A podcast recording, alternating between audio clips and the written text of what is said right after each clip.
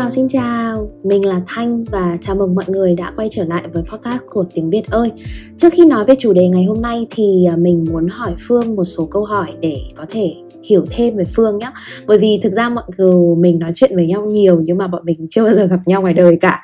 Đó, thì à, mình nghĩ là mình sẽ cùng làm một trắc nghiệm nhỏ để xem Phương là kiểu cờ đỏ hay cờ xanh hay trong tiếng Anh mình có là red flag hay là green flag nha.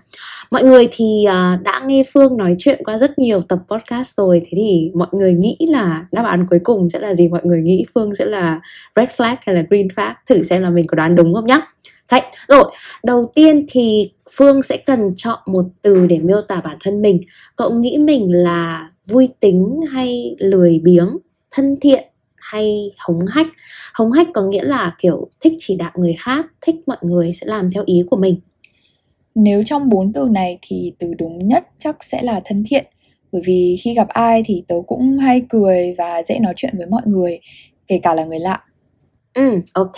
Câu hỏi thứ hai là sở thích của cậu là gì? Nấu ăn đọc sách viết lách hay ngủ? Chỉ được chọn một thôi nhá. Ừ, tớ sẽ chọn đọc sách và tớ cũng có một sở thích là hay đọc đi đọc lại một quyển sách mà mình tâm đắc. Ok. Rồi, câu thứ ba là cậu có nhiều bạn bè không? Đáp án a, một vài người thôi, nhưng đều là bạn tốt. Đáp án b, quá nhiều nhiều đến mức mà cậu không nhớ hết nổi. Đáp án c, cậu không thích mọi người. Và đáp án d, hơi hơi giống với đáp án c là cậu không có bạn. Ờ, đúng nhất thì chắc sẽ là A. Thực ra là tớ sẽ nói là tớ có khá nhiều bạn nhưng mà thân thì chỉ có một vài người thôi. Ok, rồi câu tiếp theo nhé. Mọi người có hay nhờ cậu giúp không? Và mọi người luôn luôn nhờ cậu hay là mọi người sợ cậu nên là không dám nhờ hay là cậu mới chính là người hay nhờ vả người khác? Tớ nghĩ là tùy trường hợp và tùy vấn đề nữa. Có lúc thì mọi người sẽ tìm đến tớ để nhờ một việc gì đó khi họ cần nhưng cũng nhiều khi thì tớ sẽ là người đi tìm đến người khác để được họ giúp đỡ chỉ có một điều tớ chắc chắn đấy là không có ai sợ tớ đến mức mà không dám nhờ cả Right, ok. Câu hỏi tiếp theo thì đơn giản thôi, cậu có thích nghe nhạc không? À chắc chắn rồi, đủ các thể loại khác nhau luôn. Và mùa hè cậu thích làm gì? Bơi, ngủ, đọc truyện ma hay là khóc vì sợ sau khi đọc truyện ma? Câu hỏi này hơi hơi buồn cười nhỉ hơi kiểu ngớ ngẩn ấy. Um, nhưng mà bởi vì là vào mùa hè nóng bức thì tớ sẽ chọn uh, đi bơi. Nếu mà có bể bơi ở gần thì thì thường là tớ ừ. sẽ muốn làm như thế.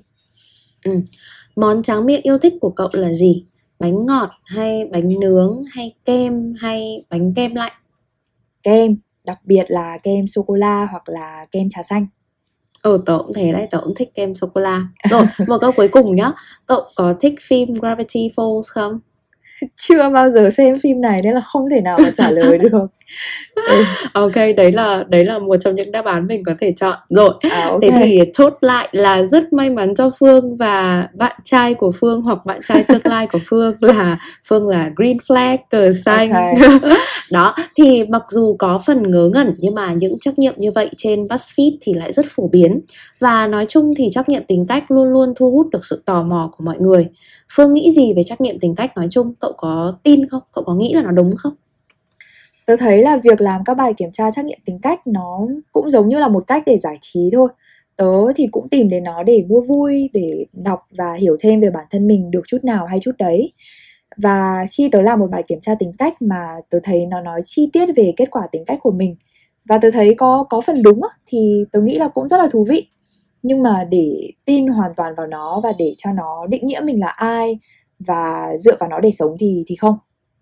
Ừ còn tớ nghĩ là tớ cũng nghĩ thế là trách nhiệm tính cách thì nó không thể nào đúng hết được vì cho dù có một số đặc điểm tính cách giống nhau ấy thì tất cả mọi người không ai là giống ai hoàn toàn cả và ừ. mặc dù vậy thì tớ vẫn nghĩ nó là một công cụ tốt để mỗi người có thể tự nhìn nhận lại bản thân và ví dụ là hiểu hơn những điểm mạnh hay điểm yếu của mình cũng như là cách để thay đổi bản thân để khiến mình trở nên tốt hơn ngoài ừ. ra thì tớ nghĩ là những trắc nghiệm tính cách cũng rất có giá trị trong việc điều trị tâm lý ý tớ ở đây là nhờ vào việc nhìn vào cái quá trình hoặc là cái kết quả mà mọi người làm trắc nghiệm tâm lý mà các chuyên gia tư vấn hoặc bác sĩ tâm lý cũng có thể hiểu rõ hơn cái người bệnh của mình rồi bây giờ Ừ. tớ thấy là cũng nhiều trường hoặc là các trung tâm tư vấn nghề nghiệp ấy thì cũng cho mọi người làm những cái trắc nghiệm này để tìm ra những hướng đi phù hợp cho tương lai của học sinh sinh viên thì dù có đúng hay không thì tớ nghĩ nó cũng là một cái tốt bởi vì có nhiều bạn trẻ còn khá mông lung về những gì mình muốn có một chút định hướng có một phần cái câu trả lời cho những cái câu hỏi lớn thì cũng có thể sẽ giúp đỡ các bạn trong việc là lựa chọn nghề nghiệp tương lai một cách dễ dàng hơn Ừ. Theo tớ biết ấy, thì bây giờ cũng có khá nhiều nhà tuyển dụng uh, cho ứng cử viên làm trắc nghiệm tính cách để họ có thể đánh giá được mức độ phù hợp của ứng cử viên với vị trí mà họ đang đăng tuyển. Và có một trắc nghiệm khá là phổ biến, ừ, đấy chính là trắc nghiệm ờ, MBTI, viết tắt cho Myers-Briggs Type Indication. Và đây là một bài trắc nghiệm sử dụng những câu hỏi nhằm kiểm tra tâm lý, tính cách trên đáp án mà người đó chọn đối với các tình huống được đặt ra. Trắc nghiệm tính cách MBTI đặc biệt nhấn mạnh vào sự khác biệt về mặt tự nhiên của từng người và thông qua các câu trả lời thì bài kiểm tra sẽ đánh giá xem là cá nhân thuộc loại tính cách nào. Ừ, các cụ mình có câu là biết người biết ta, trăm trận trăm thắng đúng không? Có nghĩa là nếu mình hiểu bản thân mình, hiểu những người xung quanh mình thì mình sẽ dễ dàng thành công trong cuộc sống. Ờ, nhắc đến cái trắc nghiệm MBTI này thì tớ thấy nó là một cái bài trắc nghiệm tính cách khá phổ biến. Thế còn Phương thì cậu đã làm cái trắc nghiệm này bao giờ chưa? Theo như tớ biết thì cái bài này còn được gọi là trắc nghiệm 16 tính cách đúng không? Ý là dựa vào những đặc điểm tính cách nhất định mà họ sẽ chia mọi người vào 16 loại khác nhau. Là những loại nào hả Phương? Ừ đúng rồi, tớ ờ, cũng từng làm bài kiểm tra này rồi và thấy là các kiểu tính cách thì được chia ra là 16 loại và thuộc bốn nhóm chính. Nhóm đầu tiên, uh, tên tiếng Anh là Analyst, là những người mạnh về kỹ năng phân tích, nổi bật về trực giác và tư duy. Nhóm thứ hai gọi là Diplomat, là những người mạnh về kỹ năng giao tiếp, nổi bật về trực giác và cảm xúc. Nhóm thứ ba gọi là Sentinels, là những người có kỹ năng tạo ra được sự ổn định uh, và họ nổi bật về sự quan sát và đánh giá. Um, và nhóm cuối cùng gọi là nhóm uh, Explorer, là những người thích khám phá sự mới lạ và họ thì rất là nổi bật về sự quan sát và khai phá các triển vọng. Nghe thú vị quá nhở. Thực ra thì à, tớ hỏi Phương vậy thôi Chứ tớ làm trắc nghiệm này rồi. Thì Ok. lần gần đây nhất mà tớ làm thì ra kết quả là Advocate uh, INFJT đó thì mặc dù khi mà đọc phân tích thì tớ thấy là cũng là khá là đúng nhưng mà tớ vẫn bị sốc vì kiểu, đây là nhóm hiếm nhất trong các loại tính cách và nó nói là chỉ có khoảng 1% dân số thế giới là thuộc nhóm này thôi. Ngoài ra thì khi đọc về những nhân vật nổi tiếng thuộc nhóm này thì tớ cũng thấy rất thú vị luôn. Tớ không ngờ hoặc là không bất ngờ là tớ có những đặc điểm tính cách giống Hitler. Và Osama Bin Laden. Trời thật ơi. luôn đấy. Và Ừ. cậu biết ai nữa không? Mẹ Teresa nhá. Kiểu hai nhân vật nó hoàn quan. toàn trái ngược với nhau. Ừ. kiểu Hitler với Teresa Ừ. luôn. Đó.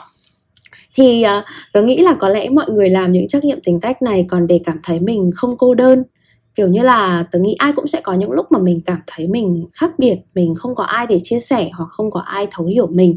Và khi làm những cái trắc nghiệm như thế thì mình cảm giác là ngoài kia vẫn có những người giống mình và có lẽ như thế thì mình cũng sẽ dễ chấp nhận và yêu thương bản thân mình hơn. Thế còn phương thì sao? Nếu cậu không ngại thì ờ, tớ có thể hỏi kết quả của cậu là gì không? Ừ, um, kết quả của tớ, kết quả tính cách là ENFP. Tên tiếng Anh ờ, của tính cách này là Campaigner và tiếng Việt nó gọi là người truyền cảm hứng. Nhưng mà nghe nó cứ nó cứ sai sai bởi vì tớ không có cảm giác là mình là một người truyền cảm hứng một chút nào. nó chỉ là cái tên thôi mà, đúng không? Đó. Thì ờ, cái trắc nghiệm này thì thường ờ, như mình vừa nói thì nó phân loại mọi người, đúng không? Và nó phân loại mọi người theo bốn tiêu chí cơ bản. Đầu tiên chính là cái xu hướng tự nhiên của mỗi người. Mình là một người hướng nội thích ở một mình và không thích những nơi công cộng nhiều người và các hoạt động xã hội. Hoặc là ngược lại một người hướng ngoại là những người mà thích giao tiếp thích làm quen rồi thích nói chuyện với mọi người. Và tất nhiên là tất cả mọi người thì sẽ đều có cả hai phần này nhưng mà một phần thì sẽ nổi bật hơn phần còn lại. Đối với tớ thì là 76% là hướng nội luôn. Mặc dù nghe có vẻ không đáng tin lắm thì con Phương thì sao? Ờ, thực ra tớ cũng hơi bất ngờ khi mà nghe là Thanh uh, là 76% hướng nội ấy. Um, Ừ. Còn tớ thì là 57% hướng ngoại. Khá là kiểu 50-50, khá là cân bằng tớ thấy thế. ừ Và tớ thấy là trước đây thì tớ từng hướng ngoại hơn rất là nhiều nhưng mà cảm giác là càng lớn thì mình lại càng có phần hướng nội nhiều hơn và tớ nghĩ nếu mà đặt tớ trong nhóm những người hướng ngoại á, thì tớ sẽ là người hướng nội nhất Ờ, thế cậu nghĩ là người Việt Nam mình ấy thì đa số là hướng nội hay hướng ngoại? Ôi cái này thì tớ thật sự là không biết đâu nhá. Nếu mà phải đoán ấy, thì tớ nghĩ là hướng ngoại. Chỉ bởi vì là người Việt có vẻ rất là dễ bắt chuyện với người lạ và thích làm các cái hoạt động theo nhóm ấy hơn là hơn là một mình. Đúng rồi đấy, theo cái số liệu thống kê ấy, thì của hơn 100.000 người Việt Nam mà đã làm cái trắc nghiệm MBTI này thì đúng là người Việt Nam hướng ngoại nhiều hơn hướng nội.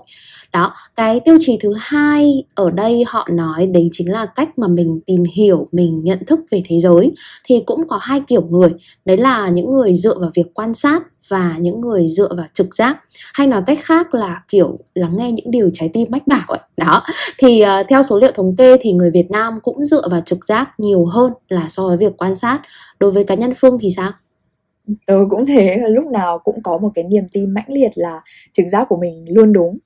Um, ngoài ra thì cũng có một cái tiêu chí nữa. Um, đấy là về việc mình nghe theo cảm tính hay lý trí để quyết định mọi việc trong cuộc sống thì thanh là người như thế nào khi xét đến yếu tố này? Tớ chắc chắn là dựa vào cảm tính luôn. Và đấy cũng là điểm chung của rất nhiều người Việt Nam theo cái thống kê đó. Ừ. thực ra thì tớ cũng không biết nữa. Thường thì đứng trước một quyết định tớ sẽ suy nghĩ rất nhiều thậm chí là quá nhiều đó. Ừ. rồi tớ sẽ hỏi ý kiến tất cả mọi người xung quanh xem mọi người nghĩ gì. Nhưng cuối cùng đến cái phút chót ấy đến phút mà cần hành động cần đưa ra quyết định thì tớ lại chẳng bao giờ làm theo những gì mà mình đã suy nghĩ cả mà vẫn ừ. sẽ hành động theo cảm tính. Còn phương thì sao? Tớ cũng giống thanh ở điểm là tớ cũng là một người rất là cảm tính một người ờ, rất là coi trọng cảm xúc của mình. Mọi việc tớ làm tớ đều đặt câu hỏi là nếu mình làm thế thì mình có vui không? Mình có hạnh phúc không? Mình sẽ cảm thấy thế nào khi mà mình đưa ra quyết định đó? Vân vân. Ừ đó. Thì cái tiêu chí cuối cùng mà họ nói đến chính là việc mình lên kế hoạch và mình quyết định như thế nào trong mọi việc. Một kiểu là, kiểu, phải lên kế hoạch tỉ mỉ, rõ ràng, cụ thể. Còn kiểu còn lại là đến đâu hay đó, nước đến cổ thì mình bơi. Đấy thì ờ, tớ nghĩ là chẳng cần nói thì cũng biết là tớ là 72% nguyên tắc rồi. Đôi khi tớ thấy mình hơi OCD một tí. Okay. còn Phương thì sao? Phương thì thấy là mình là kiểu theo nguyên tắc hay là là một người linh hoạt? Tớ thì ngược lại hoàn toàn. À, 65% linh hoạt. Có khi là 65% là còn hơi ít ấy, bởi vì tớ đúng là kiểu người như thanh nói đấy là đến đâu hay đến đó rồi nước đến chân mới nhảy hay gọi là nước đến cổ thì bơi. Và uh, um, có một cái yếu tố cuối cùng để uh, đánh giá tính cách một người đấy chính là việc mình hiểu rõ bản sắc cá nhân của mình đến đâu mình tự tin vào bản thân và quyết định của mình đến mức nào. Um, kết quả của cậu ở phần này là gì hả thanh? Thực ra thì tớ rất buồn là phải thừa nhận là 83% là bất an lận. Đó, có nghĩa là mình không tự tin vào bản thân mình một tí nào và mình rất rất dễ bị căng thẳng nhưng mà ngược lại thì tớ cũng thấy là điều quan trọng là việc mình sử dụng những cái cảm xúc tiêu cực đó như thế nào. Có lẽ là vì tớ luôn cảm thấy là mình không đủ tốt nên là tớ luôn luôn cố gắng rất nhiều để đạt được những gì mà tớ mong muốn. Ừ. và tớ cố gắng biến những cái lo lắng những cái sợ hãi thành cái động lực để mình tiến bộ để mình tốt hơn. Nhưng mà nhìn thấy con số ấy vẫn thấy kiểu buồn sao sao ừ. nhưng mà tớ nghĩ là mình cũng không phải là người duy nhất cảm thấy như vậy ít nhất là theo số liệu thống kê ừ. nên uh, như lúc nãy tớ nói đấy thì có lẽ là một trong những lý do mà rất nhiều người lựa chọn làm những cái trắc nghiệm tính cách như thế này chính là để thấy mình không một mình Ừ, nhưng mà thực ra tớ nghĩ là con người là một chủ thể hết sức là phức tạp và sẽ không thể được gói gọn lại trong những con số thống kê. Thế nên là việc mình biết mình thuộc nhóm tính cách nào nó cũng chỉ giúp mình hiểu thêm được một góc rất nhỏ về mình mà thôi. Còn lại thì việc hiểu rõ về bản thân là một việc có khi là sẽ mất cả đời để thực hiện. Thế nên tớ nghĩ là mình cứ cùng nhau từ tốn, chậm rãi, nhẹ nhàng với bản thân và chấp nhận tất cả những thay đổi trong con người mình khi nó đến học cách yêu thương những cái góc tính cách tốt đẹp và cả những điểm chưa hoàn thiện ở bản thân nhé